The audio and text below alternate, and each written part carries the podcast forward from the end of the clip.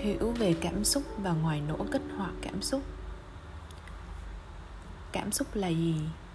Cảm xúc chỉ là dữ liệu thô khi bạn hiểu định nghĩa này, bạn sẽ không phản ứng với cảm xúc, mà xem cảm xúc như một dữ liệu đầu vào cần phân tích.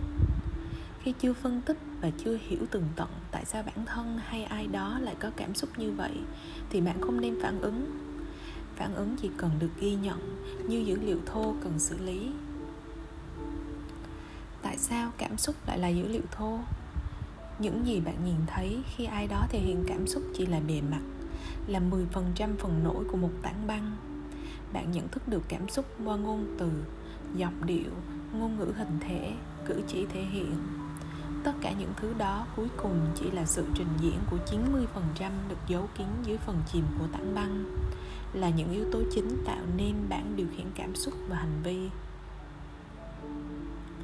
từ khi bạn sinh ra và lớn lên, bạn đã bị nhồi nhét và đóng khung bởi những lời dạy, sự uống nắng của ba mẹ, gia đình, trường học, thầy cô và xã hội. Tất cả đều được quy định rất rõ ràng như một bộ luật và bạn vận hành theo bộ luật đó. Nó tạo nên niềm tin, giá trị sống, thiên kiến, thành kiến, thành nỗi sợ hãi và giấc mơ của riêng bạn rồi khi bạn dần lớn lên và hội nhập vào những môi trường khác nhau, bạn lại có nhiều trải nghiệm rất khác với mọi người. Ai đó nói gì đó làm bạn đau khổ, ai đó làm gì đó khiến bạn giận dữ. Tất cả những trải nghiệm buồn vui, giận dữ, đau khổ, hạnh phúc trong cuộc đời sẽ được lưu ở đó trong kho dữ liệu lớn của riêng bạn. Cảm xúc là dữ liệu thô nó chỉ là sự trình diễn rất vô minh của 90% dữ liệu cá nhân đang vận hành bí mật dưới phần chìm của bản của tảng băng. Ngoài nỗ kích hoạt cảm xúc là gì? Khi có bất kỳ hoàn cảnh nào phát sinh, tâm trí con người sẽ lập tức kích hoạt toàn bộ hệ thống phần chìm của tảng băng đó để dò tìm lời giải nó kết nối và kích hoạt cảm xúc liên quan, tương ứng trong quá khứ, có nhiều điểm tương đồng với hoàn cảnh hiện tại. Rồi tự suy diễn là trong hoàn cảnh đó thì cảm xúc tương ứng đã lưu là gì?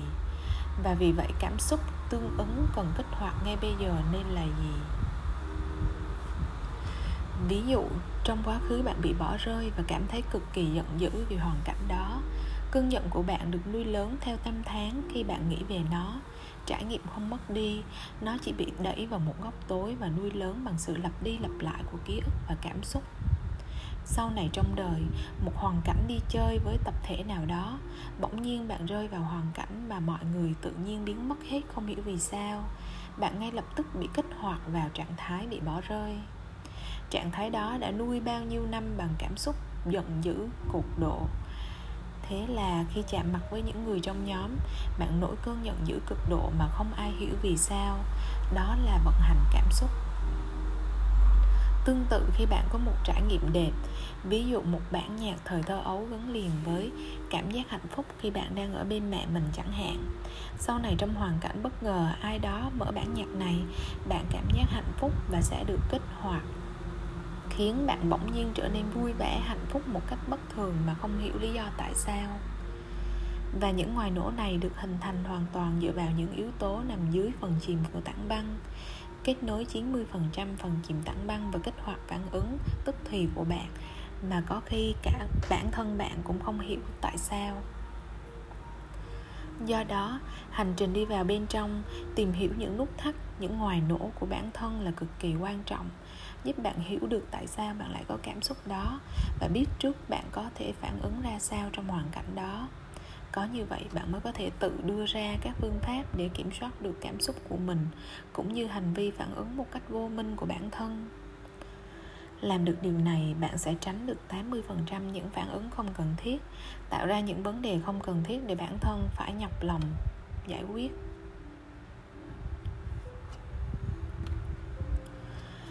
Những cách rèn luyện nhận thức cảm xúc và ngoại nổ kích hoạt cảm xúc của bạn để thử nghiệm. Học thiền. Thiền là phương pháp rất tốt để giúp bạn dành thời gian đối diện và đối thoại với bản thân. Thiền không liên quan gì đến tôn giáo, nó chỉ là cách giúp cho bạn tập trung tốt hơn, quay về tập trung vào bản thân, lắng nghe cảm xúc của bản thân và tìm ra giải pháp cho các vấn đề của bản thân một cách hòa bình, yêu thương nhất thiền cũng giúp cho bạn có thời gian lắng động và yên tĩnh để phân tư về những hành xử, cảm xúc và phản ứng của bản thân trong ngày.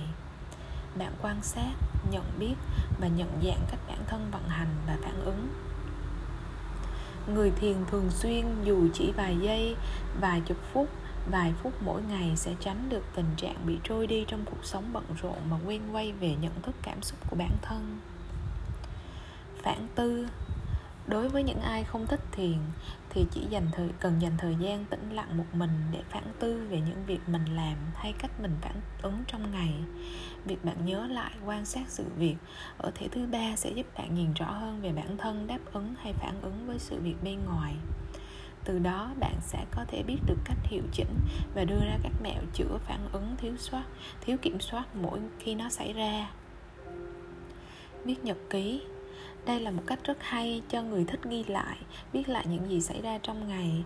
Khi viết nhật ký, bạn nhớ lại và ghi nhận lại sự việc đã xảy ra. Nhìn nó một cách khách quan hơn, bình tĩnh hơn, và do đó sẽ nhận được những phản ứng tích cực hay tiêu cực của mình và hiệu chỉnh cho những lần sau.